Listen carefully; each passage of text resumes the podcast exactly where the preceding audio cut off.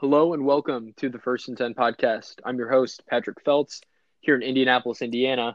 Uh, we're recording this on the evening of Saturday, May 30th, 2020. Uh, this is going to be the first episode of First and Ten Classics, a series I'm going to explain a little bit further in depth in a couple minutes after I introduce my co hosts. Uh, but it's one we've talked about in the past, and we're finally getting it started today.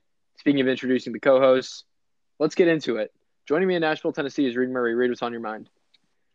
Um, you know, obviously it's hard to ignore the events that are going on right now when it comes to protesting and police brutality and, you know, we're a show about college football. We're not about the uh, you know, talking on this kind of thing, but I feel like something has to be said. So I'm just going to give a very brief statement and I'm just going to talk about Trevor Lawrence for a second.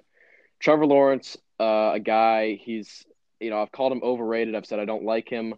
Sometimes I've even gone as far as to say that I hate him uh, specifically after Clemson beat Ohio State in the Fiesta Bowl. But I have to, I gotta I gotta give it to Trevor Lawrence. I have some massive respect for him after what he tweeted out recently. If you want to go look at that, just go to his Twitter. Uh, he gave a pretty good message about some of the events that are going right now. So that's all I'm gonna say on it. Um, respect to Trevor Lawrence and any athlete, especially ones with privilege who recognize it and want to make a change about it. They have my respect. Eloquently put, Reid. Uh, I'm with you. I 100% stand with uh, all of them, and I think it's a time to speak up. I think silence is is deafening, and uh, speaking up here on this program, I know it might not be uh, the place you'd expect it, but we've got this platform, so we might as well use it. Uh, Griffin, you're in New Jersey. What's going on? Uh, again, it's just hard to ignore what's been happening the past few days and I stand with you guys as what we just said. Yeah, uh, it is hard to ignore, uh, but uh, as hard as it is to kind of move on from that, let's move on and talk about something way more positive, especially for our friend Reid Murray, and that is the 2014-2015 national champion Ohio State Buckeyes. We're going to be doing a classic episode today where we go in depth on that national championship season uh, for Ohio State, and more specifically, the 2015 Sugar Bowl, number four Ohio State, number one Alabama, at the Superdome in New Orleans. Uh, back in January of 2015, just over five years ago at this point, if you can believe it. Uh, but uh, this series, First and Ten Classics, it's one we've been teasing for a while. We always said our first episode was going to be one we did with uh, our friend Tommy Devine, my cousin, but uh, that was going to be the 2007 Illinois episode where we did either the 07 Rose Bowl or uh, the 07 Illinois Ohio State game.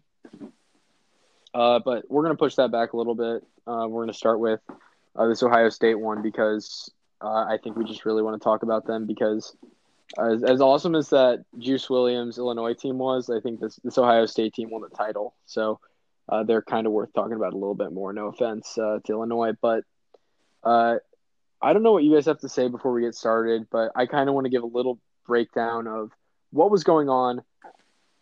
If we can switch our minds all the way back to 2014, 2015, before Ohio State made it all the way to the Sugar Bowl and eventually the national title, here's how the season went. Uh, you guys have anything to say before we get started? Um, I mean, I just want to quickly say, you know, I it's my belief that the Ohio State 2015 team after this is the greatest Ohio State team ever put together. I wanted to talk to, about that. Yeah, I wanted to talk about that after uh, we talk about the game. But all right, yeah, let's, yeah, I was going to ask that question. Yeah, we'll get into uh, it. So uh, anything, later. yeah, but yeah, yeah, we'll, I mean, we'll bring that up later. This 2014 team, I mean, regardless if you think 2015 was better or whatever, the 2014-15 team won the championship. So exactly, yeah. Um, They've kind of gone down. crazy in, in the ups and downs that. that this 2014 team had to, you know, all the adversity they faced and how they overcame it. Uh, it's just ridiculous. The you know what they over overcame to win this national championship, and I'm excited to get into this episode. Absolutely. So let's start with some of that adversity. So, uh, the year before, uh, they've got an undefeated team, an undefeated season rolling. Uh, then they make it all the way to the Big Ten championship in Indianapolis, and they're upset by Michigan State. Then they play in the Orange Bowl, and in typical Ohio State fashion, they lose a game to Clemson. Hey now, Uh, disappointment. at that point, I think Clemson and Ohio State had only played one time ever. Okay, well at this point it's been like four. So Yeah, it- yeah, it has been. Uh, we, we still haven't kind of- beaten Clemson yet, so with with historical context, yeah, that's what I'm saying. Uh, yeah. So what was a great season for Ohio State ended in disappointment, but there was still a lot of hope going forward because they had a Heisman candidate at quarterback, a guy named Braxton Miller. Fast forward to the preseason in practice, Heisman candidate Braxton Miller injures his shoulder and he is out for the season. So in comes a kid named J.T. Barrett. Uh, legend has it J.T. Barrett has been in college for a century and he still has another year of eligibility left. Uh, that's just according to legend. Uh, but JT Barrett comes in. They beat Navy week one in Baltimore. Week two, they lose to an unranked Virginia Tech team at home in Columbus. They fall all the way down to 22 in the rankings. Uh, but after that, Well, before we even, I feel like we're we can't just skip over that loss to Virginia Tech too easily because, I mean, for especially you know us Big Ten fans, me specifically an Ohio State fan, you know we we realize how rare it is for Ohio State to lose at home. It doesn't matter if it's to yeah, the number one team in the nation or if it's to an unranked Virginia Tech. Losing at home overall is such a rare thing to see. You know, the most recent time that happened, I believe it was at home against Oklahoma in the Baker Mayfield planting the flag game. And before Mhm. that, Michigan State won on the road at Ohio State. Um, obviously, Virginia Tech did it. Other than that, it rarely it rarely happens, especially in recent history. So, I mean, talk about that's just the first huge, you know, piece of adversity that Ohio State had to overcome. Just being shocked at home by Virginia Tech because that so rarely happens, and that's that's hard to overcome as a coaching staff and for the leaders of the team from a leadership perspective. You know, to get momentum back in a season, Uh, that's a hard obstacle to overcome. And at that point in the year, I think pretty much everybody thought Ohio State's playoff hopes were dead. If they couldn't hold on at home against an unranked team uh, and without their star quarterback, uh, things could get ugly. Yeah, I mean, at that point, I don't even think there were many playoff hopes at all. In terms, you know, most people, I, I think they had been counted out at that point by a lot of fans just from the, you know, mindset of, oh well, JT Barrett, who's this Mhm. kid? You know, he's the quarterback. They got an inexperienced quarterback. You know, Braxton Miller was the focal point of the team. Now he's gone. Ohio State doesn't have much of a shot. but they kept winning. They kept winning. They went to Penn. State, won won 31-24 in double overtime. Uh, do you have any thoughts on that game? Because that one, I think, is kind of the iconic regular season moment for this team. That game was so stressful to watch. Um, really from the beginning to the end, especially, you know, the game ended with a you could call it a walk off sack from Joey Bosa, but up until Mhm. that point it had been so stressful, especially when the clock hit zeros and there was still a tie game. You know, Penn State on the road never an easy environment, so from the get go it was you know, the game was taken seriously and yeah, that was just a extremely stressful game, and Ohio State just extremely relieved to get out of it alive. Yeah, it was it was one of the classics, I think, in uh, the not a rivalry between Ohio State and Penn State.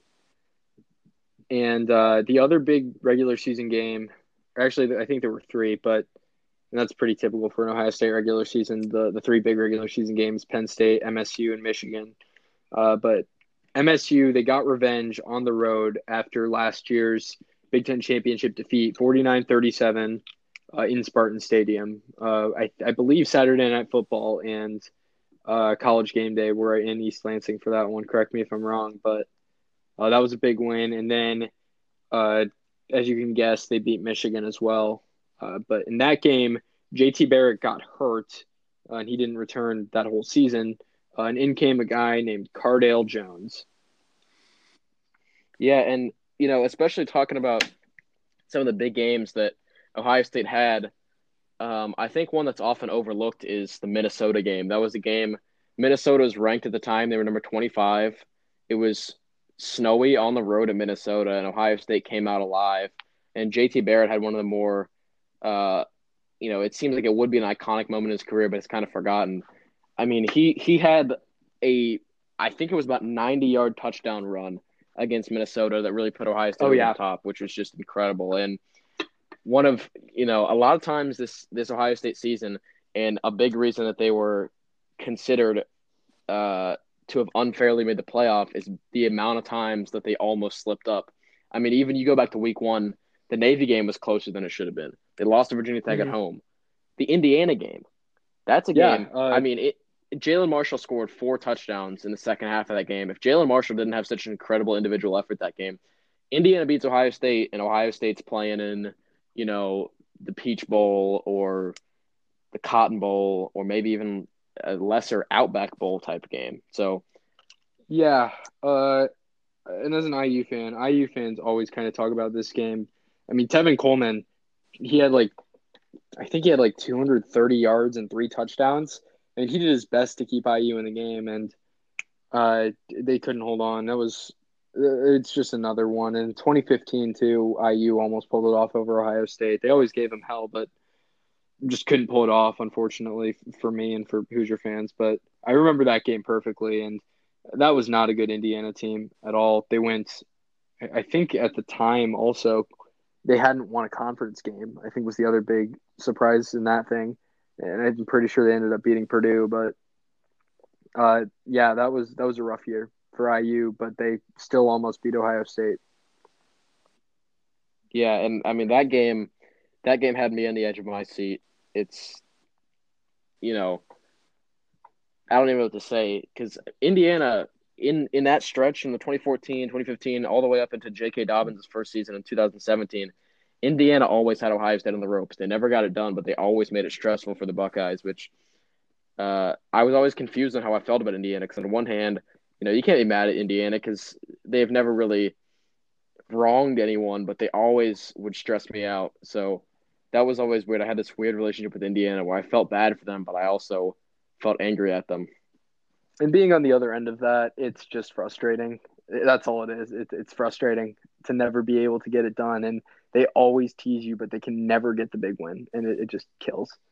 Uh, but anyway, let's move on to uh, the game right before the Sugar Bowl. It was the 2014 15. It was, well, December 2014 in Indianapolis. Uh, the conference championship game, Ohio State taking on Wisconsin. I think Ohio State at the time was ranked fifth. Uh, Wisconsin also a top 15 team. Melvin Gordon, the running back, uh, he was unstoppable all season until he ran into the Ohio State defense, and uh, Ohio State won the game by a you know pretty decent margin, 59 to nothing. N- no big deal. Yeah, and this is the game that really put Ohio State over the top when it comes to them getting into the playoff because you look at, like I said, what they had to overcome, and they had not the best regular season um, with those close losses, or almost losses, those close games, and an actual loss to an unranked team at home.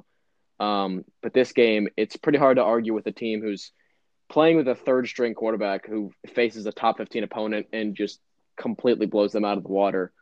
So this was really the game, and it is game where Ohio State showed a lot of their strengths. They showed what they can do.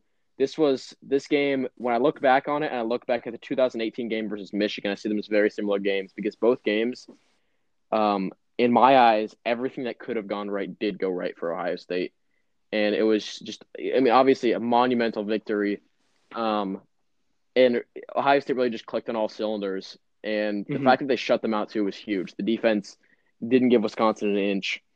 So, you know, it was although, you know, you can make your points about TCU should have gotten in or Ohio State should have gotten in. Ohio State did earn it. And TCU, I'm not gonna say they didn't earn it either, but I think both teams had a very strong case. But this was the game where Ohio State really proved that they had that they deserved that number four spot. And that's what I wanted to talk about too. I, I wanted to mention uh, the TCU Horned Frogs uh, because obviously Ohio State they went, uh, well they went uh, twelve and one in the regular season plus uh, the conference championship. Uh, they they had a really really good team that year. Uh, but TCU also only lost one game in the regular season, uh, and that was at number five Baylor. And it, Ohio State's was was a uh, a loss uh, at home to an unranked team.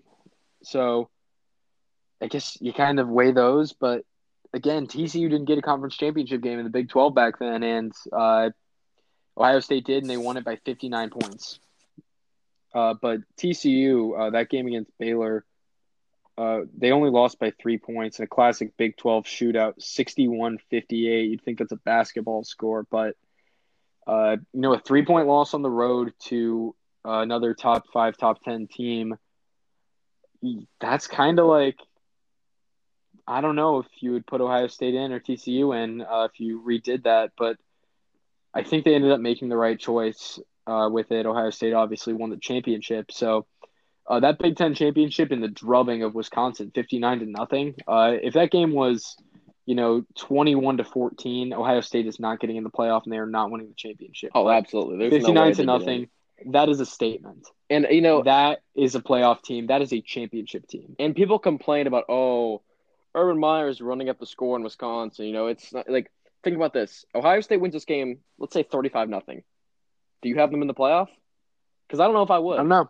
I mean, like, it's as close. an Ohio State fan, I would, at that point, especially I was at a young age when that game happened uh, I would probably be like, oh yeah, Ohio State's the best team ever, put them in. But you know, from an unbiased uh, hindsight perspective, if Ohio State wins that game by, you know, five possessions, I don't know if they're in because you you know Wisconsin they were a top and, fifteen team. They were, you know, lots of stars in that roster, Melvin Gordon uh, in particular, but they were battling injuries. Their offensive line was lacking. Their defense was hurting. So Ohio State had to abs- absolutely just put the smackdown on the Badgers. And they did. Uh, they did. So that the other thing I was going to say is that was the first year of the playoffs, so we were still learning. We didn't know if uh, the conference championship and whatever would hold them back uh, at all. Yeah. It was it was still a learning process, and I think with five years of hindsight at this point, I can say I don't think this is a hot take, but I know Florida State was undefeated, but and I totally would have them in. They were the reigning national champions. They didn't lose a game in the regular season, but just of the top five teams between them, Alabama, Oregon, OSU, and TCU, Florida State was pretty clearly the, the bottom of the barrel behind uh, the Buckeyes and Horned Frogs. You know, I'm curious, Patrick and Griffin, um, if you had to rank those four, those five teams, um, okay. one through five, how would you do it? I'm gonna say Me mine too. first. I got Ohio State number one, Bama number two, yeah. TCU number three, Oregon number four, I would do the same. State number five. I would do the exact same. Yeah. I think that TCU team was just explosive. Uh, Oregon obviously was really good too, but but TCU had had firepower in spades. Maybe I I think it's close between them and Oregon, just because Oregon had Mariota, who was the Heisman winner. But I don't know. Uh, I think Florida State is pre- pretty clearly fifth, though, despite still being a really good team. That was just a great year for college football, and we're lucky yeah, sure. that there was a playoff yeah. because if there was oh, no absolutely. college football playoff, probably wouldn't have gotten. We, Well, no, we obviously would not have gotten that national championship for Ohio State, and I don't think that Oregon versus Alabama game would have been the true championship. And I think having a college football playoff nowadays makes you wonder how many other times in history would there have been a different champion if we had the playoff? That's a, that's a, that's an interesting point you bring up, and I want to say you oh, go back yeah. to 2012. Um, if there was a playoff then, obviously Notre Dame I think would have lost the semifinal, um, but also I'm I'm gonna sound like, you know what? I don't care what I sound like. Ohio State, if they would oh, have had a bowl ban, yeah, won the no, they were the best team in the country. They didn't hands down better than Notre Dame. I think, and I think they were better than Notre Dame. And you can discuss whether or not they were better than Alabama that game. year, and whether the game with Notre Dame and Alabama, um, Notre Dame and Alabama in Miami in the championship. Ohio State and Alabama would have been a game, but a year like oh, that, no. Ohio State had been bowl eligible, uh, no playoff would have been pretty terrible because I don't know which one of those three teams they leave out. which is similar to the situation we had this season, yeah, which is why exactly. we're so thankful we had the playoff. You know, you had LSU undefeated SEC champion, Ohio State undefeated Big Ten champion, I think Clemson, Clemson undefeated Clemson ACC would have been champion. left out this year. You still have Clemson the BCS system. You can't yeah, leave any of them out. But, yeah. Oh, for sure, but that's still mm-hmm. there would still be people fed up about it. No matter who you leave and out, there's gonna be people fed the up. The playoffs, three as good as I think the playoff is, it's contenders. not perfect because there are still going to be undefeated teams, particularly from G5 schools like UCF, who get left out and they get mad about it, and rightfully so. I, I think they have a case to be made, although maybe you don't think they deserve the playoff spot. There's at least a case for it, and I think going undefeated and winning all of your games I mean, what more can you ask for? So the playoff helps fix that, but it's it's far from perfect. Yeah, It it's is, hard yeah. to create a perfect system. Honestly, There's so much room for You know, error, like you say, it's hard to please everyone. So much, Yeah, uh, I guess randomness is college football. You never really know what's going to happen, uh, and one mistake, one loss, can end your season sometimes effectively. So yeah, yeah, and and you said this earlier about how this is one of the best years of college football. I mean, I think this this was the best season of the playoff era, just because there was a lot going on. You had Alabama, who was a more balanced, powerful on both sides of the ball team, which Ohio State was as well. TCU was just yeah, the a textbook to Big 12 team. score a lot of points. Yeah, score a lot of points, give up a lot of points, but you know have they had a ton of explosive players, uh, and they got it done a lot of the time. Florida State, who was just an interesting team, they had He was Jameis the Winston, who's Heisman, a big character, champ. big name.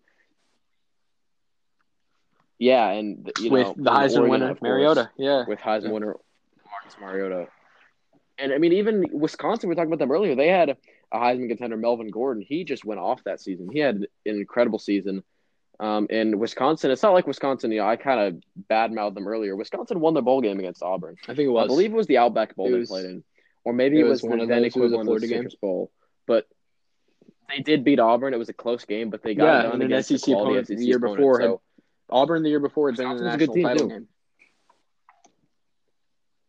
that's true. Yeah, you can't forget that. Wisconsin, yeah, they lost fifty nine to nothing, but they won their bowl game. So, yeah, so that that season I think is one uh, that everybody kind of has memories of uh, in one way or another, positive, negative. Uh, ones you want to forget, ones you want to remember for the rest of your life. But uh, it was certainly an interesting season, and being the first one of the playoff era uh, really makes it a special one for a lot of people, especially for Buckeye fans, given uh, they won the championship. And uh, that's what we're here to talk about that college football playoff semifinal. Go ahead. Go ahead. and think about just take take a second to think about how lucky we are that not only were we alive for the first playoff season, you know, we were we were all fans and we got to experience that for the first Yeah. time. That was history in the making. Um, and people are going to look back and I'm sure there's going to be 30 for 30 documentaries, you know, that type of thing made years from now. And it's just crazy that we were all there for the first time that that had ever happened because none of us were alive for the first ever BCS national championship. Um, and there's a lot of you know landmarks, I guess you could call it, or whatever you would call it, the time equivalent of a landmark. I'm kind of blanking on that word right now, but, But- that we missed. There we go. Yeah, milestone. yeah, I'm I'm so dumb for not thinking of that, but you know, we were around for this one. That's really uh, just an absolute privilege for us That's to have true. had History. uh, that True experience. history right there. The first ever college football playoff. And uh, the first college football playoff game, though, uh, was the Rose Bowl between Oregon and Florida State. Side note, I kind of wish Ohio State Alabama had been the Rose Bowl instead of the Sugar Bowl because, I don't know, Big Ten team not being in the Rose Bowl feels wrong. Uh, but I also think Pasadena would have been a cool location for this game. But Oregon beat Florida State uh, in the. Go ahead. Honestly, though, I see what you're saying about the Big Ten team in the in the Rose Bowl, but I think just the fact that one, you know, the Sugar Bowl that's an SEC bowl game, so the fact that Ohio State was able to come into Alabama slash SEC territory and get it done was kind of incredible. But just the fact that you know the Sugar Bowl is playing a dome, it was kind of like I don't even know how to describe this well, but the just the entire atmosphere uh, was just you know, it's it's like everything was just contained there. It was a whole lot of energy going around. You That's know, it was a true. I know what you mean. It was yeah, Yeah, and I it think that's was just hard to yeah, There was some energy in that building that was, you know, pretty exclusive to it, and only it. I think the Superdome is just like that. So, you know, that's fair. But I mean, the Rose Bowl's the Rose Bowl at the same time. So anyway, That's true. Oregon yeah. wins the Rose Bowl in blowout fashion over the in blowout fashion but too. uh, then One of like three playoff or four playoff blowouts that I can think of. yeah, Just kind I mean, what else? The other ones are like what Michigan State losing and Michigan State. Ohio State, Clemson. Did um, Washington get blown out? LSU. I don't remember that Uh, game I very well. They they kept it close for a while. I mean, it ended up Alabama won by Yeah. about three or so possessions, but Washington, they, you know, they played a good game. Okay, I'll look Yeah, up it see what matter. that score was, Um, but um, But yeah, Ohio State, Alabama, Sugar Bowl. Let's get into it. So, Alabama was the number one team in the country. They were undefeated. Uh, they had a pretty stacked roster. Looking at it today, you know, plenty of future NFL superstars from the offensive side of the ball, like Derrick Henry and Amari Cooper, to the defensive side of the ball, like Landon Collins. So, uh, very balanced, balanced uh, Alabama team, and Ohio State, I think, was kind of the same way. Uh, whether it be Ezekiel Elliott, Michael Thomas, Devin Smith on offense, or uh, Joey Bosa and Co on defense. Pick your poison. Uh, these two teams were absolute titans in retrospect, and uh, I think we need to kind of just appreciate all the talent that we saw in that field during the Sugar Bowl. Yeah, and you know, you talk about that defense. Um, I want to take a quick second to talk about two guys who, uh, they were really exciting for me to watch uh, at Ohio State, but I've never really heard non-Ohio State fans talking about them, which makes sense because they never really made too big of names themselves in the NFL. But Vonn Bell and Darron Lee, uh, just two monsters on that defense. Who I think I think that both of them were on the 2015 team as well. Um, they both had pretty good games, and they were, you know, you you don't want to pass the ball Vonn Bell's way. Um, and Darron Lee, hard hitting linebacker, you know, he he was he was a hard guy to go up against. And this defense, you know, it, it wasn't just Bosa; it was filled with um, players who are just college legends who kind of gotten forgotten um, in the NFL because they never really had amazing careers at the next level. But you know, these these are some guys who I think need to be remembered when it comes to, um, you know, Yeah, and I think that's Ohio fair. State. A lot of a lot of college players kind of go unrecognized in the NFL if they don't have success. Uh, they might get forgotten by uh, the casual college fan who only uh, really remembers guys for a prolonged period of time uh, once they uh, make it at the next level. So yeah, good shout out to those guys. But these two teams uh, were just both absolute titans uh, to look back at. So I think that's uh, one interesting thing. And the other interesting thing for me is uh, the battle of the running backs. Two two legends in my mind, Derrick Henry and Ezekiel Elliott. Uh, and I know we're going to talk about the game in a minute, but I want to just go over these stat lines. Derrick Henry, 95 yards on 13 carries. Ezekiel Elliott, 230 yards uh, on 20 carries. Uh, that's pretty incredible. Uh, just seeing those two guys go at it, and I'm going to criticize Alabama's game plan for not giving it to Derrick Henry more, and, and I'm going to talk about Derrick Henry at length. But uh, seeing these two guys get to play against each other on one of the biggest stages in college football, that's a treat.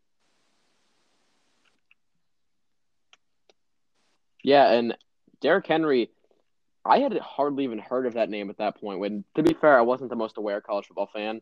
I was, I think, ten years old at the time.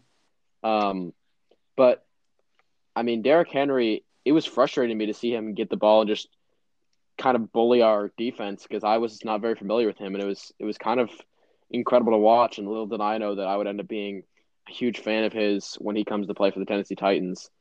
Um, but yeah, Henry, he did have a very good game, and he did. There was one touchdown run he had where he just kind of bulldozed Classic the entire Ohio State defense Classic Derrick Henry. uh, in the first quarter.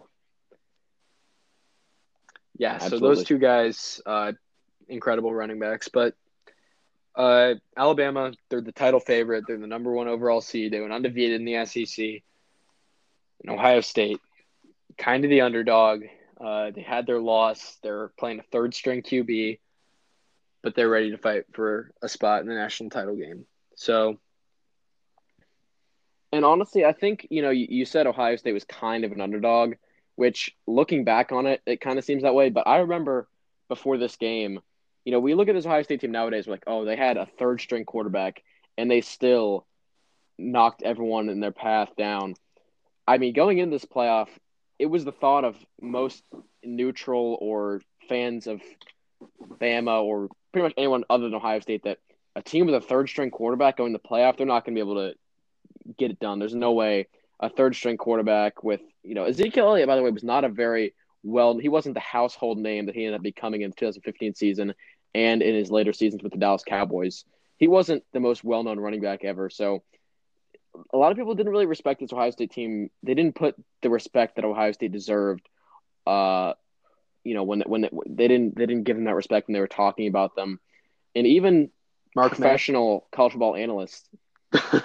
Mark May, Ohio yeah. State's number one. Mark nemesis. May, biggest Ohio State hater in history. You know, Mark May has done more damage but, to Ohio you know, State just, than Jim Harbaugh. oh, for sure.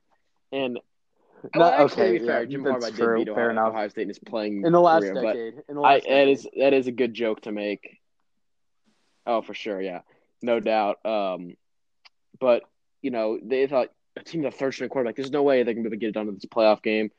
They don't have the weapons on offense. Their defense, there's no way they're gonna be able to stop Amari Cooper. He's a Heisman candidate, and you know, people forget um, that that they went against Heisman candidate and Melvin Gordon, Heisman candidate and Amari Cooper and then the national championship Heisman candidate, uh, uh, an eventual Heisman the, winner, Marcus well, Mariota. In the semifinal, they went against next year's Heisman winner, Derrick Henry. That, that's absolutely true. Yeah. yeah so just so much talent uh, in this whole playoff, and uh, Jameis Winston, a, a Heisman winner too. So uh, really, just unbelievable talent. Uh, all four teams in this playoff, and that kind of adds to our point earlier of this being just an incredible year of college football. So, you guys ready to get into the game itself? Yep. Okay. So the game starts. Uh, Ohio State goes on a big drive, uh, but it stalls out. They get three points. Alabama punts. Uh, Ohio State.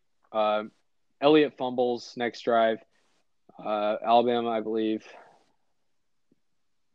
gets a touchdown from Henry. Derrick Henry scores touchdown. Uh, and then another huge Ohio State drive and a field goal so Ohio State had kind of been stalling out on offense, and uh, they looked pretty stagnant. Other than, you know, I think one big uh, pass and a massive 54-yard Ezekiel Elliott run, uh, and even Elliott he fumbled the ball, so he wasn't perfect. But Jones looked kind of shaky, and I think before when in the part of the game from 0-0 to 21-6 Alabama, Cardale Jones was pretty shaky. Yeah, and you know he was pretty shaky. You could tell he didn't have that game experience, and at yeah, it, it, was it was at this point that they showed a shot of JT Barrett on the sideline. He he was in his uh yeah, like yeah. scooter kind of thing that he that he because he had that knee injury and he was he was you know given Cardale talk. You know, I'm assuming some sort of pep talk kind of thing, getting him more comfortable in this kind of game, which really shows. You know, I'm not the biggest JT Barrett fan and that really just came in the later years of his career where he just didn't really live up to the expectations that I had for him. But I still have a lot of respect for JT Barrett for first of all the incredible freshman season that he did have. You know, he wasn't supposed to be the the main guy that year, and he st- he stepped up and he did it. And then you know the leadership he showed in this game, being able to help Cardale Jones out and eventually be a part of Ohio State's semifinal winning team. You know, that's that's that's not easy to do. And JT yeah, Barrett, a lot of respect, respect to JT Barrett for that too. But uh, more on the point, Cardale Jones, uh, the start of this first half, he, he looked rushed. He looked like he was not making the right throws. He was overthrowing guys. Uh, he ended up throwing a pick at some point. Uh, but the one thing Cardale Jones, I think, did really well, and this kind of goes for the whole game, uh, is running the ball. And especially on third down, he made a lot of really clutch runs and scrambles. Uh, he didn't do it uh, maybe super often. Uh, like there were not a lot of. Actually, you know what? Now that I look at the stat sheet, he had 17 rushes uh, in this game, almost as many as uh, Ezekiel Elliott. And he obviously wasn't getting the yards Ezekiel Elliott was. He only ran for 43 yards. But I think more often than not, these were pretty short bursts than uh, for third on third down uh, to to move the chains, and that came up huge for Ohio State because even in that halftime interview with uh, Coach Saban, uh, one of uh, the ESPN reporters she asked uh, Coach Saban if he uh, was concerned about Cardale running it, and then he just said, "I don't care about him running it. We just got to stop him on third down anyway." so you, you could tell that that was making a pretty big difference on the game. So that's one thing Cardale did well, and you know by the second half he was really getting in the swing of things, uh, passing the ball too. But uh, early on he he did kind of have his struggles, but I think his legs uh, saved him. And keep in mind, Cardale Jones. You look at the way He's, he's, what? built, He- how big is he? the way I've always thought of Cardale Jones is He's two hundred and uh, I'm not sure exactly, but Cardale Jones two hundred fifty pounds, maybe. I think they said. That, that sounds about right. And I mean, Cardale Jones, the way I look at him, he is a linebacker who can pass the ball. Just from the way he's built, his size, his strength. I mean, he was he was going up against some of the hardest hitting players in college football in this Alabama team, and he was just running him over. So he has the build of a running back, linebacker kind of guy, but you know he has just a cannon for an arm. So Ohio State definitely knew how to utilize him. They had deep balls to Devin Smith in this game and in the game against Wisconsin. And he ran the ball well. He ran the ball with efficiency. And I think this game, you know, in this in this 2014 season and for the entirety of JT Barrett's career, um, myself included, tons of Ohio State fans just complained about the predictable call where it's you know it's third and five, JT Barrett runs the ball, gets stopped. It's uh, the quarterback draw play that Ohio State fans were so sick of.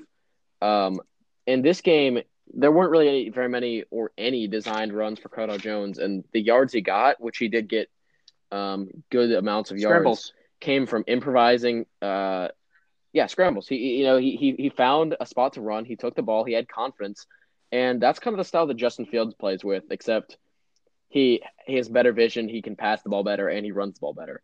But that I think that sort of laid the groundwork, and Ohio State coaches eventually look back at that and were like, yeah, this is how we need to run the ball. It's not always about design runs. You know, you can have you can throw in a read option here and there, um, but it's it's mainly Ohio State quarterbacks run better when it comes to scrambling. And Cardale Jones, he you know he's not a running quarterback. He's not a dual threat guy, but he ran with efficiency. So that was huge for Ohio State's success in that game, especially on third downs, like you were talking about with Coach Saban about Alabama Yeah, having uh, trouble by the stopping way, that. I just looked it up. Cardale Jones is 249 pounds, so it was off by one, but uh, he is massive still. And the fact that he was running the ball as effectively as he was is, is pretty impressive. Uh, and I think you have to give a lot of that credit too to uh, number one, Ohio State's coaches for letting him do that and letting him improvise, but number two, to the offensive line for opening the holes and giving him the room to scramble. So, uh, and, and to Cardale too for, for, for getting And, it done. you know, But Patrick- go ahead, Reid. Yeah, you know, you're talking about the, the first thing with the Ohio State coaches um, letting him get it done. Picture this Cardale Jones goes down with an injury. The next quarterback up is Jalin Marshall, the guy I talked about earlier. He's the punt returner and a wide receiver. He would be the next quarterback. He got a little bit of quarterback action against Illinois previous in that season. I believe it was the week before the Michigan game. Maybe it was two weeks, but it was late in the season, and Jalin Marshall got some action at quarterback. Jalin Marshall would have been the next guy up, and Ohio State would have had to go to a completely one-dimensional run offense. Just very few passes. Like they would pass the ball a little bit, I think, but it would be very little passing. And I think Alabama would have stopped Ohio State pretty well. So it was risky to have Cardale Jones running those plays. So the fact that uh, he was able to just have that confidence, not be able to worry about that, and just go with it, and the fact that the offense blocked well for him, it's pretty huge. And one last thing um, about Cardale Jones and sort of running the ball. Um, with a minute and 24 seconds left in the first quarter, Cardale Jones, he got sacked uh, deep in in his Oh, It yeah. was totally a There's no He was safety. absolutely a safety. End of By the first way, quarter. okay, he totally he got, got safety safety. in the refs. I am yeah, but that I'm- totally would have swung them. yeah. That I'm shocked that, that they didn't call that a safety. I don't understand how they marked him out to Pac-12 one. I don't get it because the ball and his body were both in the end zone when he went down. But that's what I, I yeah, had that in my Pac-12 notes. refs. It's I like guess you can Pac-12 chalk it up to that. But Yeah, he that was marked under the two yard line, by the way. I mean, his. I'm looking at the play right now. He goes down. He has a foot on the goal line. The ball is deep in the end zone. He falls on his butt, which is clearly several yards into the end zone. His shoulders, his elbows, his knees, everything is down in the end zone. I'm just, I'm just kind of astonished by the fact that they marked him down at the two yard line, and they didn't even seem to review it. But, uh, you know, it happens. It is what it is, I guess. And Ohio Mhm. State ended up punting that ball away anyway. Um, but that I think that would have been a, a bigger turning point in the game had it Yeah. had it been called a safety, but um, you know what happens. were a Bad calls are made, and Another bad call. You know, you uh, Devin on. Smith, first possession of the game for Ohio State, goes up. Uh, the announcer compared it to Odell Beckham with one hand. You know, makes an absolute gem of a catch. Uh, they call it incomplete. I think it was a catch. Was it Evan Spencer? By the way, you're I- thinking of I Evan Spencer. It was, Evan It was Spencer It was Evan play. Spencer. I'll trust you. Uh, Evan Spencer rather makes the catch. I, it doesn't matter who made it. It was an incredible play, and they called it incomplete, and that's disappointing. But okay, back on that safety before it slips away, and I don't get a chance to talk about it. Uh, the reason Al- Alabama had OSU back so far with the chance to even make that safety, in, quotes, not a safety, I guess, happen, is because of their punter, guy by the name of J.K. Scott. This guy kept Alabama in the game. If it weren't for him, I don't think Alabama would have had uh, Ohio State at a one score game late because uh, there would have been so many other times where Ohio State would have been, you know, closer by 10 or 15 yards and been able to drive down the field easier. Oh yeah, you know J.K. Scott he completely balled out, and punting and kickoffs, you know, just special teams as a whole were huge this game, especially for Ohio State. I want to give a shout out to Corey Smith. He was a receiver. He's number eighty four. Um, I was never the biggest fan of this guy just because he can't catch the ball at the level you know that you need to as an Ohio State receiver, but he was incredible in special teams, and Ohio State consistently on their kickoffs. You know, Alabama won the punting battle you know, no matter where they had it, they at one point they had the ball within their own ten, and J.K. Scott punted all the way to the ten yard line on the other side of the field, which is just incredible. But the Ohio State kicking team, I don't think Alabama crossed the twenty five yard line a single time on kickoffs, and I think they may have crossed the twenty yard Yeah, line their kick coverage was maybe great. once, and a lot of times it was number eighty four Corey Smith who was able to get uh, to the returner very quickly, and it was. And Alabama, they, their kickoffs are pretty good too. There's a lot of good special teams, very little field given up uh, from either team. You know, the, both teams kind of won the territory battle. Okay, Reid. uh, Before so we so we can get the opportunity to mention this guy for a billionth consecutive episode. You know another Ohio State receiver who actually has great hands. Who was a good special teamer? Chris Olave. Chris Olave, He's great. that special guy, guy can ball out on special teams. Punts, blocks, Real do it all player. onside kicks against Maryland for some reason. He's just a he's just a Swiss Army knife. He gets it done on offense and on special teams. Maybe we'll see him on counting- defense this season. Who knows? Maybe Yeah, he'll be the Julian Edelman of. Ohio State. I don't know if any of you are counting at home, but for pretty much every single episode in the history of this podcast, we have had Reid mention uh, his favorite player, Chris Olave. Well, actually, if you think about it, it really didn't start until about February or March of this year. Like I mentioned him pretty frequently Because he when was we were doing game yeah. Previews and recaps receiver just because he was. Yeah, but I mean, and I didn't do it last episode in our draft. I I kind No, of thinking I wait. could find a way to rope him into it, You but did not uh, up until then, I was going like I just, six What if I just in a row. throw in a clip at mentioning the end him. of the episode where I'm like, hey guys, it's me, Reid. Uh, sorry, I forgot to mention Chris Olave. Here's me mentioning Chris Olave. Actually, send me that audio file. We might have to do Uh, that. I We can, might. I can edit it in. Uh, if you're hearing this, I guess about half a week late, we'll we'll be editing that episode back together. So keep an eye out for it. Uh, let's turn back the clock to 2015 though, and get back into this game.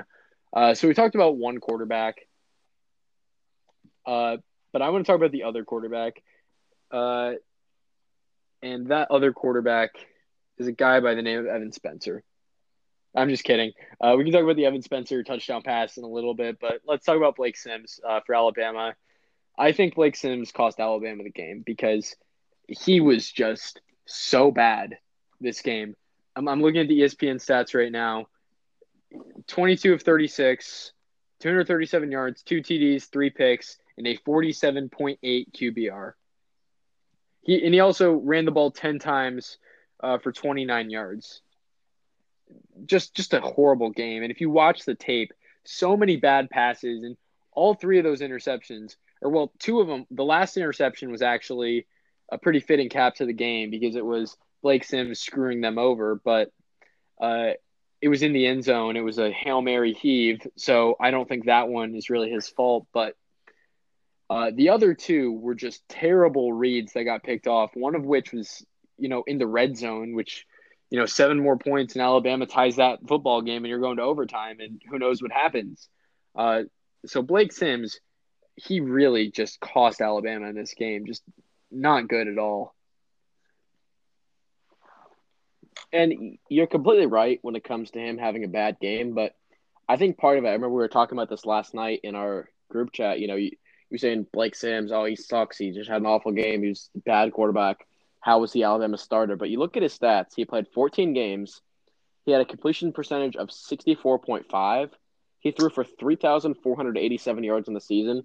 He averaged 8.9 yards per attempt. Uh, had 28 touchdowns and 10 interceptions. Three of his interceptions came against Ohio State. So Blake Sims was not a bad quarterback overall. It was really, you know, Alabama went through their entire season, uh, you know, knocking down every team who came at their way. They were undefeated going in this game with Blake Sims as the quarterback the entire time. Even Amari Cooper, he was a Heisman candidate who was being passed to by Blake Sims. So Blake Sims had to be doing something right in the regular season. I think that's really and, just a testament to the Ohio State defense and how they're able to get it done. The they kind of ex- they really exposed him and they exposed yeah, his flaws. They had a really good coaching staff too. Yeah, they knew how to attack him. It. Uh, but yeah, Sims did not look good this game. I don't think you can argue any other way. And I think yeah, Ohio State's defense and coaching staff deserves a lot of credit for that. Uh, but with Sims uh, playing pretty poorly, uh, this kind of comes around for a point I want to make about Derrick Henry. Uh, Derrick Henry, his whole NFL career, uh, has been surrounded with either below average or average quarterback play. Reid, I know you're a Tannehill fan and a Titans fan, but it's pretty fair for me to call him an average QB, right?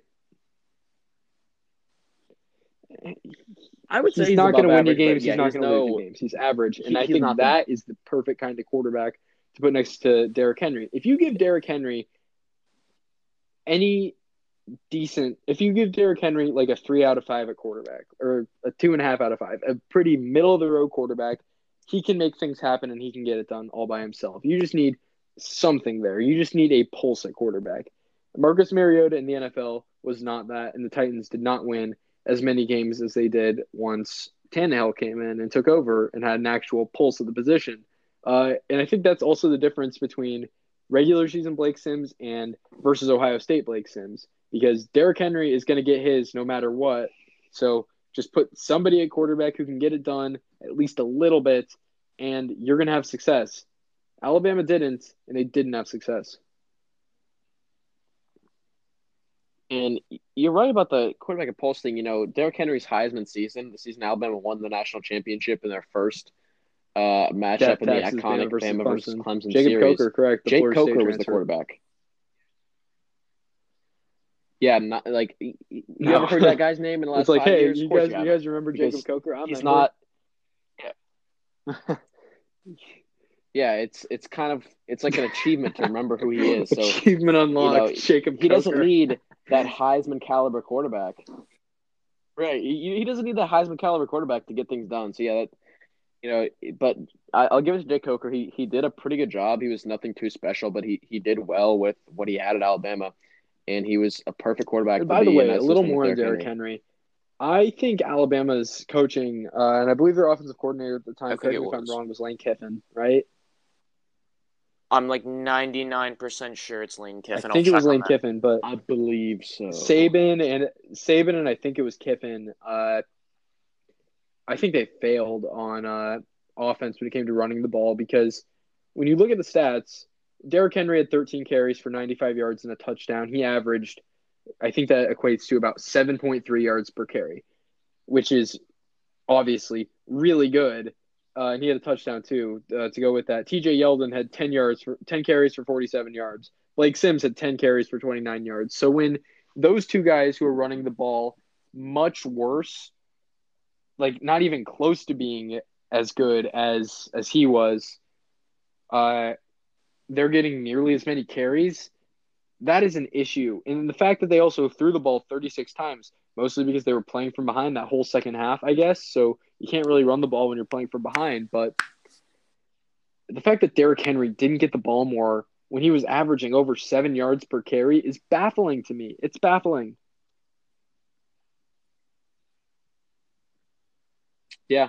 And, you know, let's take a second and talk about going into the half – um, and I'm watching the game right now as we speak, and you know we, we mentioned Evan Spencer earlier.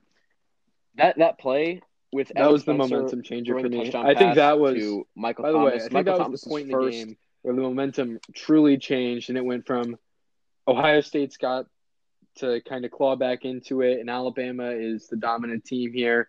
To oh, Ohio State's got this, and Alabama's kind of got uh, something to be worried about right here. Let me tell you the turning point of this football game. There's 39 seconds left on the clock in the first half. The ball is at the 40 yard line, first and 10 for Ohio State. The score is 21 to 13. Bama uh, in the lead. Cardale Jones drops back to the 50 yard line. He steps up and he gets a carry of about 25 yards. And then actually, after contact, he picks up two or three more. So it's about 27, 28 yards. I would call that the turning point of this game because Cardale Jones, he steps up, he makes a huge play. The the play immediately following that, Cardale Jones snaps the ball. Um, or no, it's, it's two plays after that uh, where where the uh, the Michael Thomas touchdown catch happened. By the way, first of many Michael Thomas iconic touchdowns in New Orleans. What Uh, do you know? It's kind of cool that he ended up Yeah. playing uh, in that building in his NFL career. But yeah, Evan Spencer, he he throws the ball, just perfect spot. Uh, hits Michael Thomas. He makes a Just you know he gets one foot down green zone. grass. And I remember the announcers calling this. They said, "Yeah, th- they said that this this play didn't surprise the Alabama Perfect defense. It was just an execution. amazing throw by And Evan that Spencer. I think is and that's the name of the game. and you know talking State. about that the way that talking about the way that this execution. Ohio State the team name of the executed. Um, and let's. I remember I screenshotted this last night at twelve eleven a.m. And the only reason I remember that is because I'm looking at the screenshot right now, and that's what it says. But last night I was up a little bit past midnight. I was watching this game, uh, just really, really amped up to have this game uh, on the schedule for the first and ten. But Ohio State at the end of the half, they had 348 total yards. Alabama had 140, but it was a 21 to 20 game in Alabama's favor. So Ohio State was getting it done, but they couldn't finish their drives. Like we said early in the game, they had two really good yeah. That ended in field or goals. six points off of. So field goals. Ohio State, you know, Ohio State was outplaying Alabama. They outplayed them the entire game, No, and there's not really any denying that. They came in this game more ready. They wanted it more than Alabama, and you know they were the better team overall. But you can tell they wanted it more. They executed better. This was Ohio State's game, and this was the point where they were like, "All right, no more this." You know, choking our opportunities, letting them slip out of our hands. We're going to execute. We're going to finish our drive. We're going to finish what we started, and that's how Ohio State won the game. And you know, it's it's often seen as that Evan Spencer touchdown pass is the turning point of the game, but I think it was the Cardale Jones, uh, twenty-seven yard run that was huge. And don't get me wrong, that Evan Spencer Yeah. touchdown pass was incredible. And you know, speaking of Evan Spencer, I want to talk about him for a second because we were all kind of in agreement on this. I think Evan Spencer had the game of his life in this game. Because, like we said, he had that crazy catch that was Yeah, ruled but uh, also, an incompletion, which is what we're forgetting, you know you can have your opinion on Uh, that, but he threw the uh, onside recovery. Oh yeah, I was going to get to that. You know, it's he he threw one of the most iconic touchdown passes um, in Ohio State history, especially in the playoff era, to to Michael Thomas. People forget that he had a huge block for Ezekiel Elliott in a play we're going to talk about later, where he ran for I think it was a seventy-five or so yard touchdown, and he did have the onside kick recovery to secure the game. That's you know that's a big moment. But if you look at this play specifically, that was a ridiculously hard catch to make, and it was really looking like Alabama was going to get that off onside kick. He timed it perfectly. He snatched it out of the air. Looked like an extremely difficult catch to make. Hold it down, uh, secure the ball for Ohio State, and that was really what secured the win. So, Evan Spencer, shout out to him. He never really had a huge NFL career. He was a consistent player for Ohio State. I would maybe call him a Cheerio man. I think, I think, I think it's safe to call Evan Spencer Cheerio man. Um, but he he really had the game of his life. He just completely balled out on all sides of the Yeah. ball, I guess except for defense, but he got it done everywhere. And he was one of the main reasons Ohio State eventually got the Yeah, victory. a, a great Evan Spencer game, and uh, I would I would argue he he did have the game of his life too. But uh, another guy who I think had the game of his life at least to that point, and I think this was the game where he made himself a household name among more than just Big Ten and Buckeye fans, is Ezekiel Elliott. Uh, I, I said the stat line earlier, but 20 carries, 230 yards, two touchdowns, 85 yard long, uh, and that was a touchdown run. Uh, in the the last, uh, it was 85. Oh, sorry, it was yeah, 85, not uh, the last My score of the game. Uh, and Ohio State ended up putting in a two point conversion to Michael Thomas after this, but uh, this was uh, the Ezekiel Elliott coming out party. I think this was the game where we found out as a nation that this Ezekiel Elliott guy, he's pretty good at football, and he just absolutely dominated. There, there's no other word for it. He was dominant. Yeah, and Ezekiel Elliott, especially that that next game, the national championship championship against Oregon, he was just unstoppable for that Oregon defense. So he really, it wasn't He's just a fluke, and yeah. obviously you could tell it wasn't a fluke. He's one of the Eh, best running backs in the NFL right now. But I mean, that game, these two, The two best I mean, running backs I'm- in I'm the just NFL saying, were in this game. he's proven himself that. that he's backs in the NFL were in this game.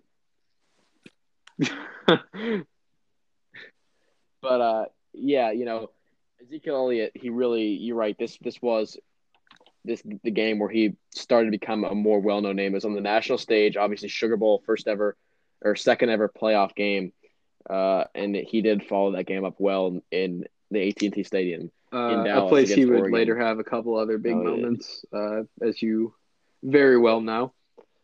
Oh, for sure.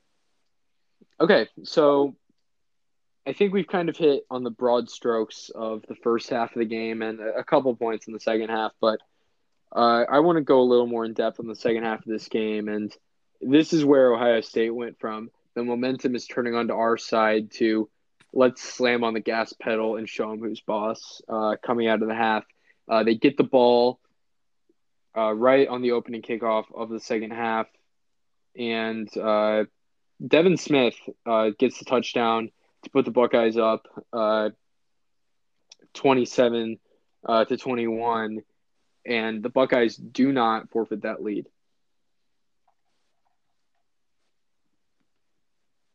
Yeah, and it was at this point, uh, it was I think it was the next scoring drive for Ohio State. They went Mhm. 28 points unanswered, which is just ridiculous. And that was really Alabama. Yeah, I don't think then they were very ready. I don't think they were expecting it.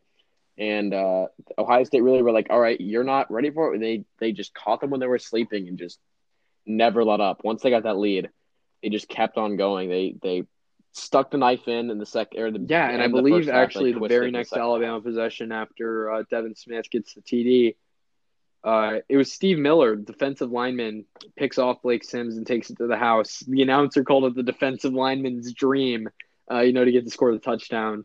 Uh, not something that you get to see every day if you're on that side of the ball, especially uh, down in the trenches. So it really is the dream for him, especially on that stage.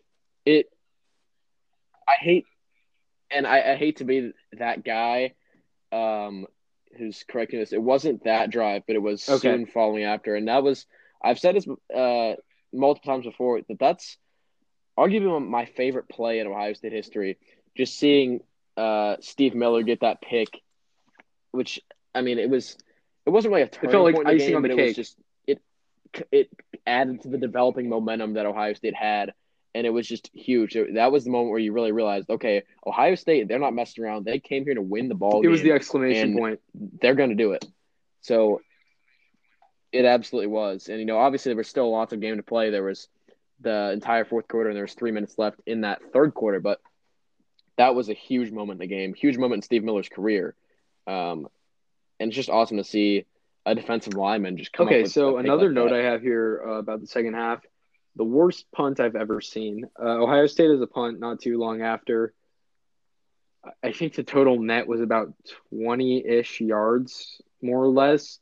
Uh, but they were backed up pretty far thanks to, uh, I believe, a great J.K. Scott punt uh, because Alabama was punting the hell out of the ball all day. But I forget the name of Ohio State's punter, but he, Cameron Johnston.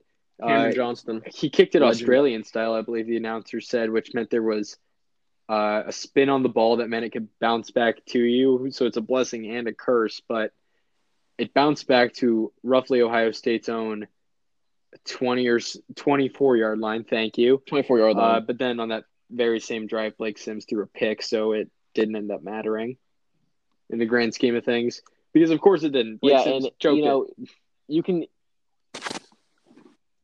Yeah, but I mean, I'm just looking at I'm looking at that play right now, and I remember I wrote this in my notes last night. Ball is at the 23 yard line. Blake Sims this is the first play from scrimmage since that pick or since that punt, and Vonn Bell intercepts the ball. I was talking about Vonn Bell earlier. First of all, it's just an amazing Yeah. read on uh, on Vonn Bell's part to be able to get to, to get to that ball, and I think Alabama. You know, there was obviously a sense of urgency. You got to get into the end zone now. You got to get points on the board. Time's running out in the game. I think Alabama they wanted it too badly in that instance. They tried to get too much um, in too short of an amount of times. They went straight to the end zone.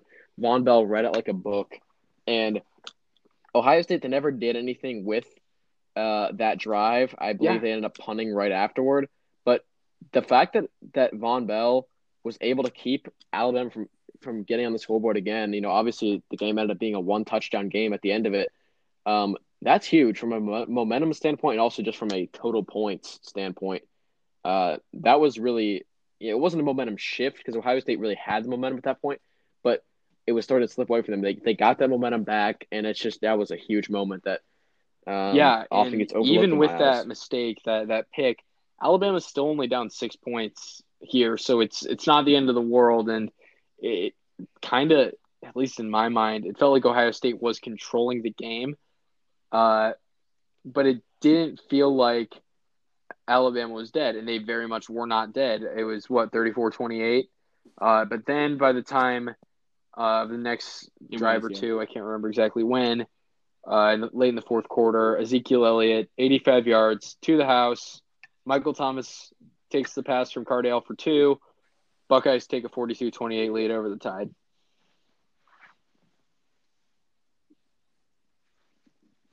Yeah, and you know, I'm looking at I'm I'm watching this play right now, and I'm I'm I'm actually fast forwarding on YouTube right now to get to the points we're talking about, which is why you know I know oh that punt went Yeah, the 23 yard uh, line and kind of throwing a bunch of random statistics My, my just happening not my own eyes, but uh, it was a bit as particular.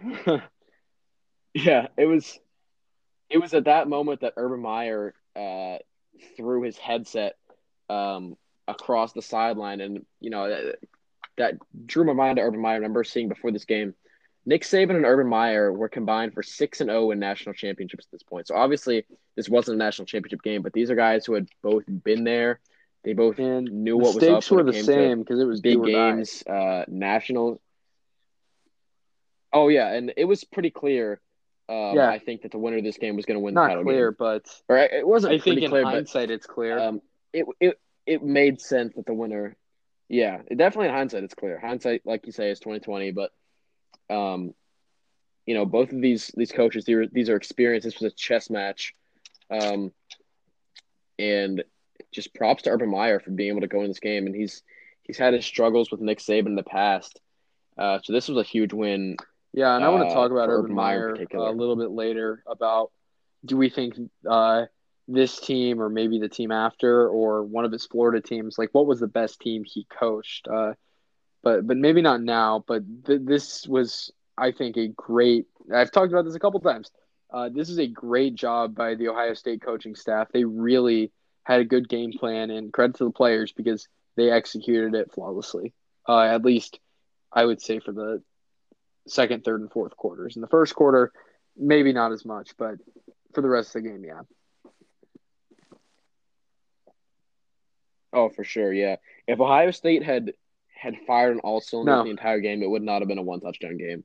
If they had finished off some of those opportunities, and you think about it, it was it was really on on Ohio State's second, uh, or it was their third drive because the second drive Ezekiel Elliott fumbled it, but the second one where they got into the red zone, Ohio State had the ball at the two yard line, and, And Cardale Jones snap he yeah. he bobbled the snap and lost a few yards, and that ended up resulting in a field goal. I mean, if he doesn't bobble that snap, Ohio State maybe scores on that play. That's a So different even game just that play in particular, it's crazy how you know people people say things like like it's It it's a game is. of inches, it's a game of it is. seconds, it's it's all these small things that that really proved it. It was if that one thing went differently, you know, you're looking at an entirely different Yeah. game from a momentum standpoint, from Then a Ohio points State's to the got board they've got the lead. Uh, all that, and especially Cardale Yeah, I mean, confidence. It took you, you make one of those field goals into touchdowns, uh, and Ohio State's got the lead at halftime.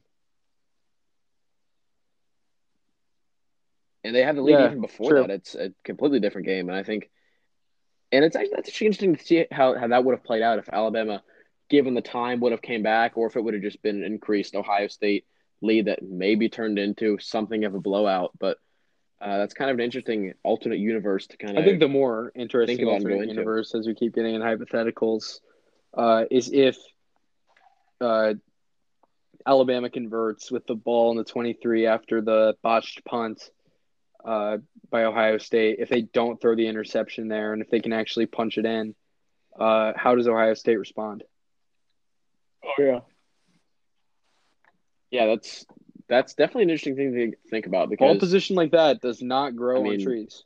like I said, Vonn Bell. Yeah, and that's why. That's also why. That's part of the reasons why Ohio State was able to win the national championship. Was just they saw it was a moment where Alabama had the upper hand uh, at that point, and they responded well, and they knew it was coming. They knew they were going to go to the end zone in that play. Like I said, Vonn Bell, like I said, he read it. He read it like a book. And it was just, just plays like that that really put this 2014 Ohio State team, set them apart from other Ohio State teams and other teams Yeah, in general champions in the make 2014 plays. season. Okay, so sure. not too long ago, before we got off on that tangent, I was talking about Ezekiel Elliott's 85 yard touchdown run and then Michael Thomas catching the two point conversion from Cardale to put Ohio State up 42 28, uh, extend the lead, a lead that would not be surrounded by Alabama. So I want to talk about this run by Ohio State. And you mentioned Evan Spencer's massive block uh, that opened the hole. But I, I'm sitting down in my bed watching this game. Uh, and I'm just yelling to myself, "Go Zeke, go! Go Zeke, go! Go Zeke, go!" And I'm not even an Ohio State fan. I'm just going nuts watching him run. You know, sometimes when you're so far removed from sports as we are right now uh, during the pandemic, but seeing just the littlest thing, like a huge touchdown run uh, in the middle of a back and forth slugfest. It wasn't really a back and forth game. It was it was still, I think, a, a matchup of two very good teams, and I guess a slugfest is maybe not the right word, but uh, a heavyweight battle, if you will, uh, between two uh, titans of college football. Uh, seeing a huge run like that, uh, you know, a superstar going down the sideline uh, in the national semifinal, it felt good uh, to watch something like that and, and to cheer uh, and, and kind of enjoy sports again, even though it was a play I remember vividly and one I watched live five years ago. But, you know, doing this, it still felt nice. Yeah, and you're absolutely right when it comes to us being removed from sports. I remember a couple nights ago, it was after our, our draft with Jack Callison. Uh, if you haven't listened to that Mhm. episode, it's, it's a really good one. Uh, you should go check it out. But I was having a discussion with my dad, which, by the way, I'm going to call my dad out on this uh, later because we were ha- we were having an argument uh, about greatest Ohio State players and greatest Ohio State quarterbacks, and I will get into the details of that later. But I was just upset. I needed to watch some highlights of Dwayne Haskins and Justin Fields, and I was just watching. I watched the clips from the 2018 game against Penn State. I watched clips from the just brutal ass whooping that Ohio State put down on Nebraska. That's an last understatement. season. And you know, and I, I listened to a few Ohio State fight songs uh, recently, and it just it just kind of makes you sad. It's like, man, where do these sports go? Like, you just miss it so much, and that's why these first and ten classics episodes are so good. You get to look back on these on these moments that, you know, I mean, I've I've said this before. This game, it's hard to think about you know, like what day was the best day in your life because you know you live a lot of days, but I would call this 2015 Sugar Bowl definitely a top five day all time in my life. I like the amount of happiness, you know, that I had during this game, pretty unmatched. This is a, just such an incredible game. I'm glad that we were able to look back on it and that we're, you know, we still have some more to talk about. So I'm, I'm Reid, uh, that we're doing that's that's some of the best stuff I've ever heard on this podcast. I've just got to say, uh, maybe we can clip that even. Uh, that's really good. But sports are a special thing; they just are, uh, and not having them makes you miss it just as much. And and getting a taste of it, even if it's something old, it feels nice. Even even to me, as as kind of a neutral observer of these teams, I I was cheering for Ohio State, and I still would. Uh, but you know, I'm not a fan. I am a relatively neutral guy uh, in this battle. It still felt it still felt special. It did. I, I can say, and sports are are something I miss, and you miss, and we all miss. Uh, so, so looking back on something that was such a special day uh, to all Buckeye fans, and especially to you, Reid, uh, it's nice. It just is. And speaking speaking of games where you're neutral, one game that I recommend you watch. I watched uh, this game. If you go on YouTube, there's a lot of you know games in 30 minutes. You got to watch if you haven't already the Baylor versus TCU game from 2014. This is if if there was one game that you would show to somebody from like Britain or Australia or something who's not an American football fan, if you want to say this is what American football is about, it, it would have to be the Sugar Bowl or it would be the Baylor TCU game. I mean, that Baylor TCU game was just incredible. It's what I love about football. It's a Big 12 shootout. And you got to go check yeah, it. they watched it that yourself. and It was like, "Wow, incredible this, game. especially this uh, American football sure is great." And then they get really into it, and uh, at some point they're watching 2019 Michigan versus Iowa game, and they're like, "Oh no, where did all where did this all go wrong?" Which what was that Michigan versus Iowa game? Wasn't that that was ten Yeah. to three, right? Jesus Christ! Oh. 10 to 3 was the final score. You're correct. Oh, Or they watched worse, that Arizona Michigan State, State Arizona yeah. game. Yeah. That Oh. was or brutal. the uh, the Considered- Redbox Bowl, the Michigan State Oregon. Yeah. You know, Oh yeah, yeah, and even the last Illinois season's Cal Red. Box Bowl was kind Uh, of brutal. football is a beautiful thing, but but sometimes What it can happened to the an Red Box ugly thing. Bowl? What happens at the Redbox Bowl stays at the Redbox Bowl. Oh. And there's not really the Redbox Bowl is the perfect because nobody game to go goes. to for social distancing. And and really the same thing with any game in San Francisco, honestly. Because Or I nobody guess it's Santa Clara where Levi Stadium is. Other than that, national nobody championship, lives in Santa No one Clara. really it's goes super there. hard to get to. It's very out of the way, and Bay Area traffic is terrible as is, uh, from my understanding. So Oh yeah. uh, maybe if the stadium were in the actual city of San Francisco, different story. But I digress. Yeah. Yeah, Yeah, land in San that's the Francisco thing. is crazy expensive too. I I don't That's- know why it's the kind of a tricky situation just when it comes to the the stadium on top and the of the old Candlestick site, site and and play or, or uh, just Candlestick was stay in cool, but it was Candlestick. Like that Uh, place was cool. but maybe play Uh, a season no, sharing no, the Coliseum with Oakland, which gross, but yeah, or maybe I That don't know. There was talk nightmare. even this year of the Raiders playing in AT and T Park if Las Vegas wasn't Yeah. ready for them. Uh, that's the Giants that Stadium. would be Yeah, I don't know if it's that's the called AT&T Stadium, Park right? Anymore, but that would be awesome. there was talk of that, and uh, Whatever it is, yeah, that would be really. you know, cool maybe the. 40 I think the 49ers could I wanna see yeah, it's right on the on the water. It's very cool. I'd love to go there too, but uh there was talk of the Raiders doing that, so maybe the 49ers could have played there for a season and while the stadium was being built on the old Candlestick site or whatever. I don't know. Uh or maybe they could have just built it in the parking lot if they could find a little bit of room. Kind of like the Colts did with the RCA Dome and Lucas Oil Stadium, but We've got, somehow gone on a tangent about stadium land in San Francisco, and I apologize to every single one of our listeners.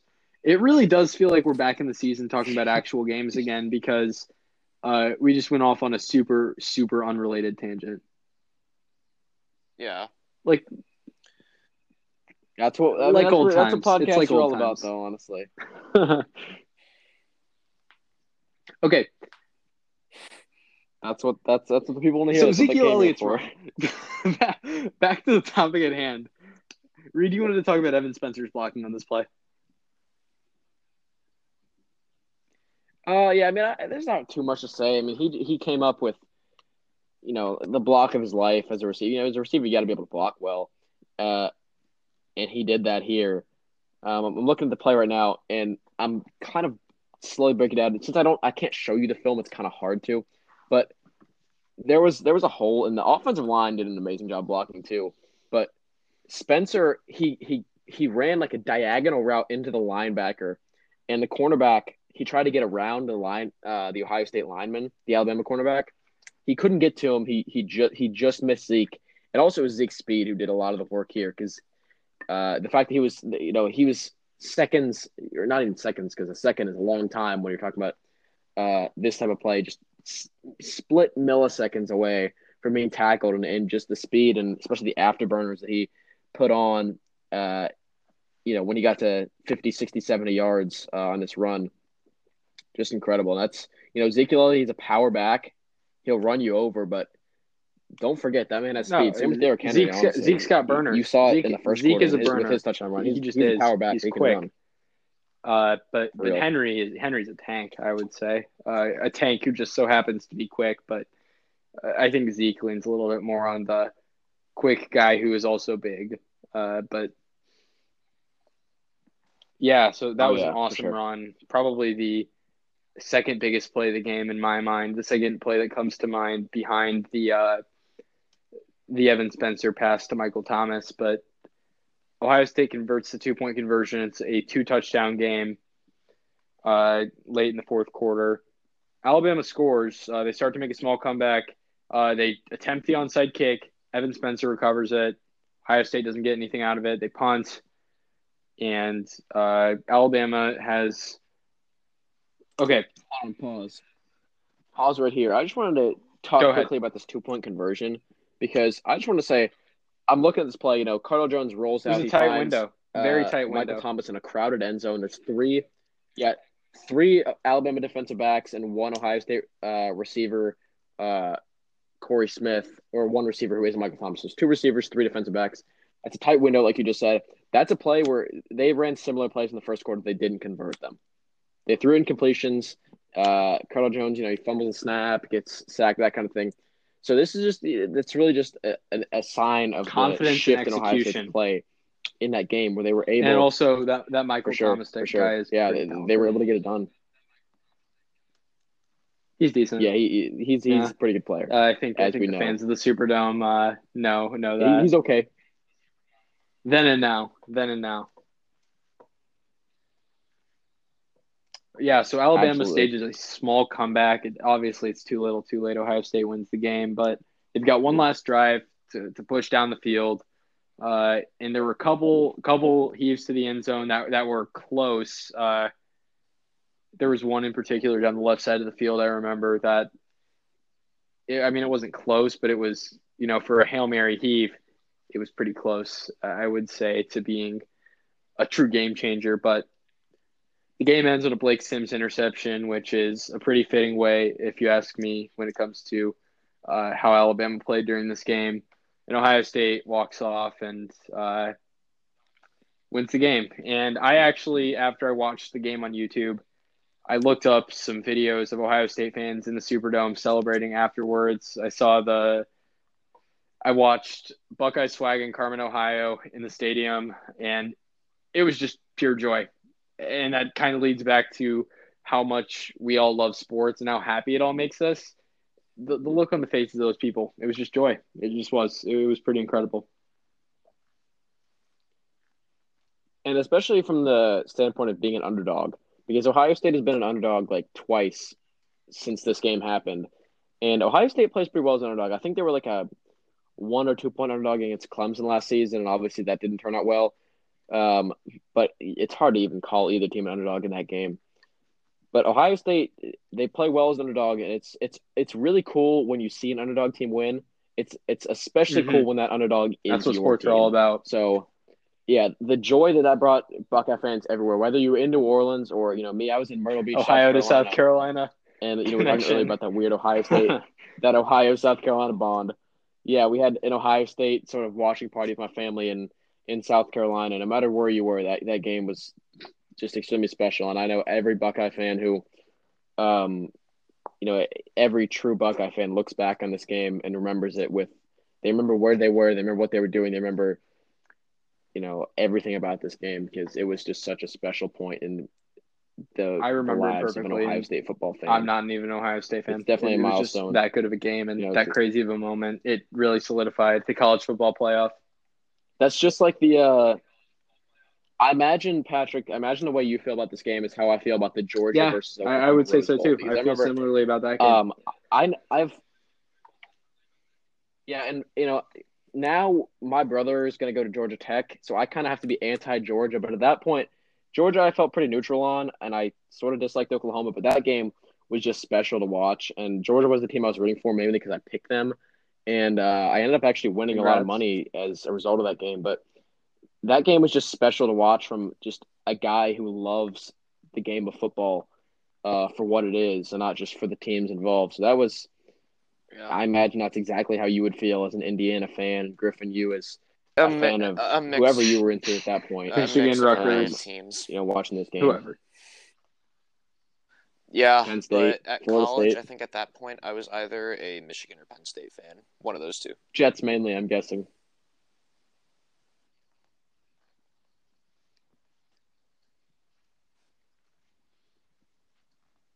Interesting. So both teams Um, who hate Ohio State. So Griffin, I'm just Honestly, curious, how did you feel? neutral when this game was going down? On What hand, side were I you on? I hated Ohio State as I should with the liking those two teams, but on the other hand, I recognized more players from the Ohio State team, so I was kind of neutral. Yes, yes, yeah, pretty much. Honestly, Was I- it also like Everybody everyone was not hated hating? Alabama, Alabama at that point. One of the most commonly hated teams. Yeah, and it's the mm, same thing. We with- we all were and are are sick of Alabama. yeah, The playoff this year was very refreshing because of that. I'll say. Yeah, and I mean, yeah, yeah, it's awesome to see when Alabama doesn't make the playoff because yeah, it's crazy that it, it's only happened once. It's so like far Duke or Kentucky recent missing the. NCAA tournament, So yeah, it's or the it's Patriots awesome when they missing the miss it. playoffs. Like it almost never happens, but when it does, we need to cherish it. 2009. And I honestly, think it was the was last time the 08 when missed the playoffs? I'm Brady trying when. I- Brady tore his. ACL and uh, what's his name was the quarterback. Uh, I'm slipping it right now. Matt Cassel. They still went 11 and five though. They still went 11 and five. That's crazy to think about. And it's very They possible that they missed the playoffs I- I this season, which is kind of Yeah. weird to picture. I Yeah, think so cherishing those moments of uh, the teams that we're all sick of missing the playoffs. Yeah, but okay, couple end notes and questions uh, just to wrap it up. That's the game right there. But uh, let's just kind of summarize it. Uh, so play the game. I'm going with Spencer to Thomas. Oh, yeah. Uh, I don't know if you guys differ on that. That's got to be play the game for me. I mean, there's there's a lot of really good plays, Yeah, it's Zeke just run, the but that's iconic got to be moment the that game. we all kind of think of when we think of this game. Uh, but our MVP, I'm going to Ezekiel Elliott. 230 yards. You can't really top that. Yeah, Zeke's got to get it, but I mean, it's it's hard. Like He's giving. He's getting I my. want to give uh, it to Evan Spencer. he's Like, getting you know, my Zeke my glue guy. better. He's my Cheerio man of the game, Evan Spencer. That's Yeah, not even He's- close. Oh, he's absolute cheery man. yeah, of the game. no, he's cheery man of that whole playoff man of the game. And Cardale Jones deserves some props too. Like we said, he passed well, um, but especially just you know the mental fortitude of Cardale Jones in that game. It's hard to go into a playoff game. Your only your only experience, you know, granted he had confidence going in because that Wisconsin game. It's hard to have your first or your second start in your entire career since high school be against the Alabama Crimson Tide. So you know, props to him. He was able to get it done, and he he did it running and passing. So Okay, Tons of respect uh, the Alabama there. MVP. I'm going with uh, J.K. Scott. Second place, Derrick Henry. Uh, I know it's weird to give it to a punter, but he absolutely was just uh, hitting. he was the one guy who fired on all cylinders that game because Amari Cooper was kind of quiet, and part of that's just because, you know, Ohio State's secondary not locked him down well, but, uh, you know, not a lot of, not a lot of guys you can look at on the Alabama team and be like, oh yeah, he. Derrick Henry. I would say Derrick Henry did, but that Derrick. Henry didn't get to touch the ball enough, and that was one of my big problems with saving Yeah. that game. No, sa- even then, yeah, he- the he ball didn't get the ball enough. That's one of my problems with saving that game. But J.K. Scott, he he was kicking, he was kicking well, and Reid, there's a word that we like to use. We learned from Pat McAfee. Uh, on, I watched on a highlight of Braden Mann. I sent you guys when the Jets drafted him, uh, the former Texas A&M punter, current Jets punter. Reid, can you explain the term? The term is piss missile. this was coined by, uh, probably the the coolest Colts legend. punter ever, Pat McAfee. He said this. Uh, yeah, and it was he was it was a clip from Twitter talking about the Texas A&M Clemson game from a few years ago, and uh, yeah, J.K. Scott had a lot of these. Most memorably, I forget when the game it was. I know it was in the first half when uh, he punted the ball. Like I said, he was they were they were pinned. Uh, he was punting the ball from inside the Alabama 10 yard line, and he got it all the way down into the Ohio State 10. And on the first punt of the game, you could tell Jalin Marshall was not ready for it. He had to back up 10, 15 yards to field that ball. He fielded a couple, he fielded a couple punts, uh, that were bouncing. You know, he he he he fielded them from bounces just because he wasn't anticipating Mhm. the, the leg strength that J.K. Scott had. So, uh, yeah, it's weird to give MVP to a punter, like we said, but you kind of have to when it comes to Alabama because he was the one guy. Yeah, and uh, really whatever the missed a beat opposite of the. MVP is, I'm giving it to Blake Sims. LVP, Blake Sims. Yeah, Sorry. LVP. He was good the rest of the season, or at least Yeah. serviceable. But yeah, this game kind of exposed him, I would say. Okay, uh, a couple other questions.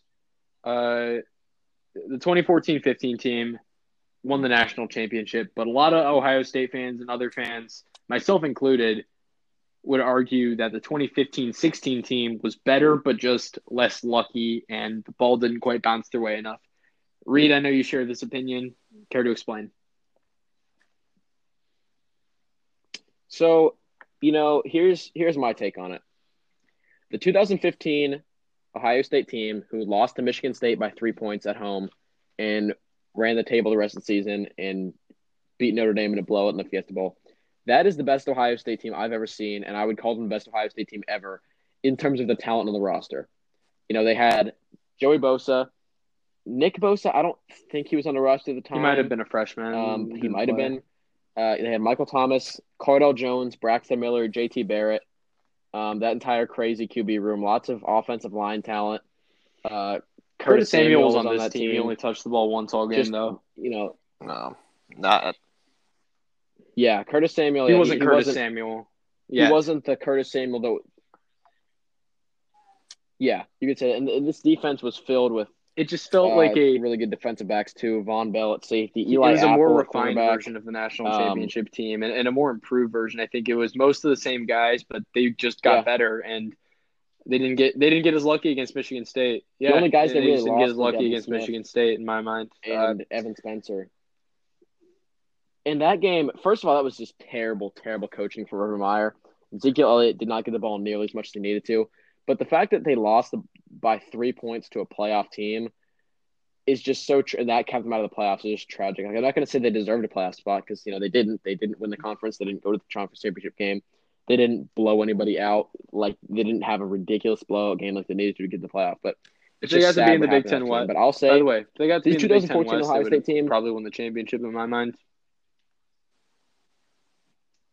Oh yeah, but um, you know, this 2014 team who won the title against Oregon and won the Sugar Bowl against Alabama, that's the best Ohio State team I've seen just from a standpoint of having a talented roster, just putting all the pieces of the puzzle together. They had, like I said, they overcame a lot, and I was talking about the mental fortitude of this team. They went to three quarterbacks. They went through adversity, close games, losing to Virginia Tech, overcoming that, struggling to make the first playoff ever coaching was good. Urban Meyer had one of his, his best games uh, in his coaching career against Alabama. They they went up against Oregon in the national championship game and just stomped all over them. Um, so this Ohio State team, you know, I even when I was listing players, I even I left out Ezekiel Elliott somehow because he was the best player in this team in my eyes. But, um, you know, this 2014 Ohio State team, it's they, Yeah. they put everything together the best, and they were they they a lot of times Ohio State is kind of known for having that, that game where they mess up or they kind of fold. Ohio State they folded Mhm. early in the season, but they just never let up since then. Ever since that Virginia Tech loss, they were just they never let up, they never folded, they never gave in when it was when it was easy to give in. So this is that's what really sets its Ohio State team apart. So 2015 is the most talented roster I've ever seen. Um, and I think in a close second would be the 2019 team and the 2002 team who beat the crazy star-studded Miami team in the national championship. But this 2014 team, uh, they put it all together Yeah. like no team I've ever seen before. Or I guess they it's very similar to LSU. I would say this is the second best team in the playoff era. With all yeah, and uh, and you talk about So, putting it that's You my talk take about putting on it all It's together. hard to I think a lot of that comes down to coaching. And I was going to ask the question: Do we think this is the best team Urban Urban Meyer ever coached? I think that's a solid no. I think a lot of those Tebow era Florida teams were better, but I think this is the best coaching performance of his career this season because uh, there was a lot of adversity. They were playing a third string quarterback in the college football playoffs. Uh, they lost to an unranked team in the regular season. Their superstar Heisman caliber quarterback hurt his shoulder. This team overcame a lot, and they won the championship uh, when nobody thought they could uh, at some point in that season. And by the end, they really did put it all together, and they were champions. So I think this is the best coaching performance of Urban And let me Meyer's t- let me- legendary let me- career.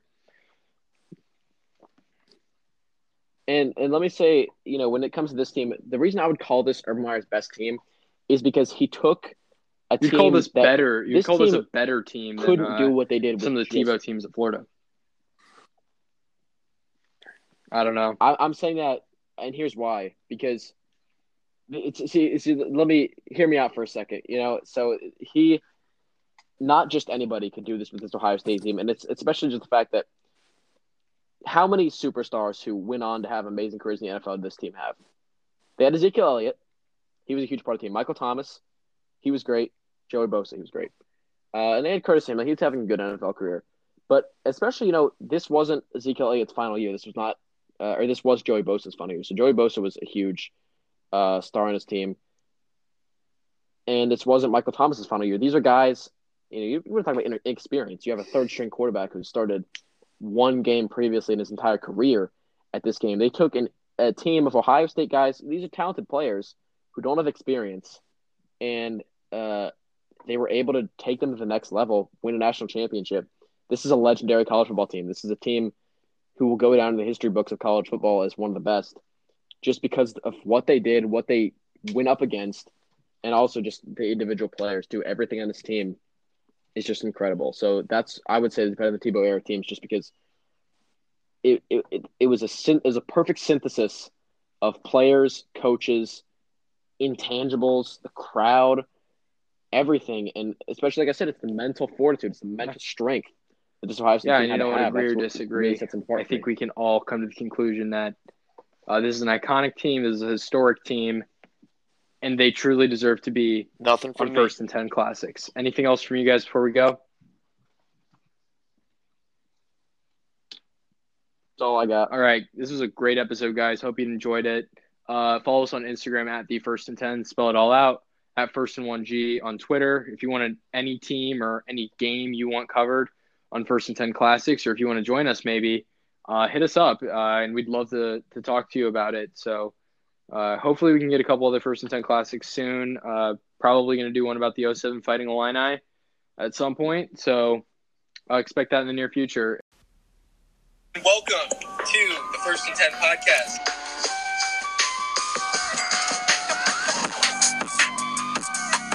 A hot take. That is a scorching take.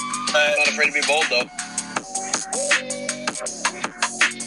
thriving, surviving, and watching Rutgers football. There's nothing to respect about Rutgers. You know what? It's pain, but we look good while we do it, man.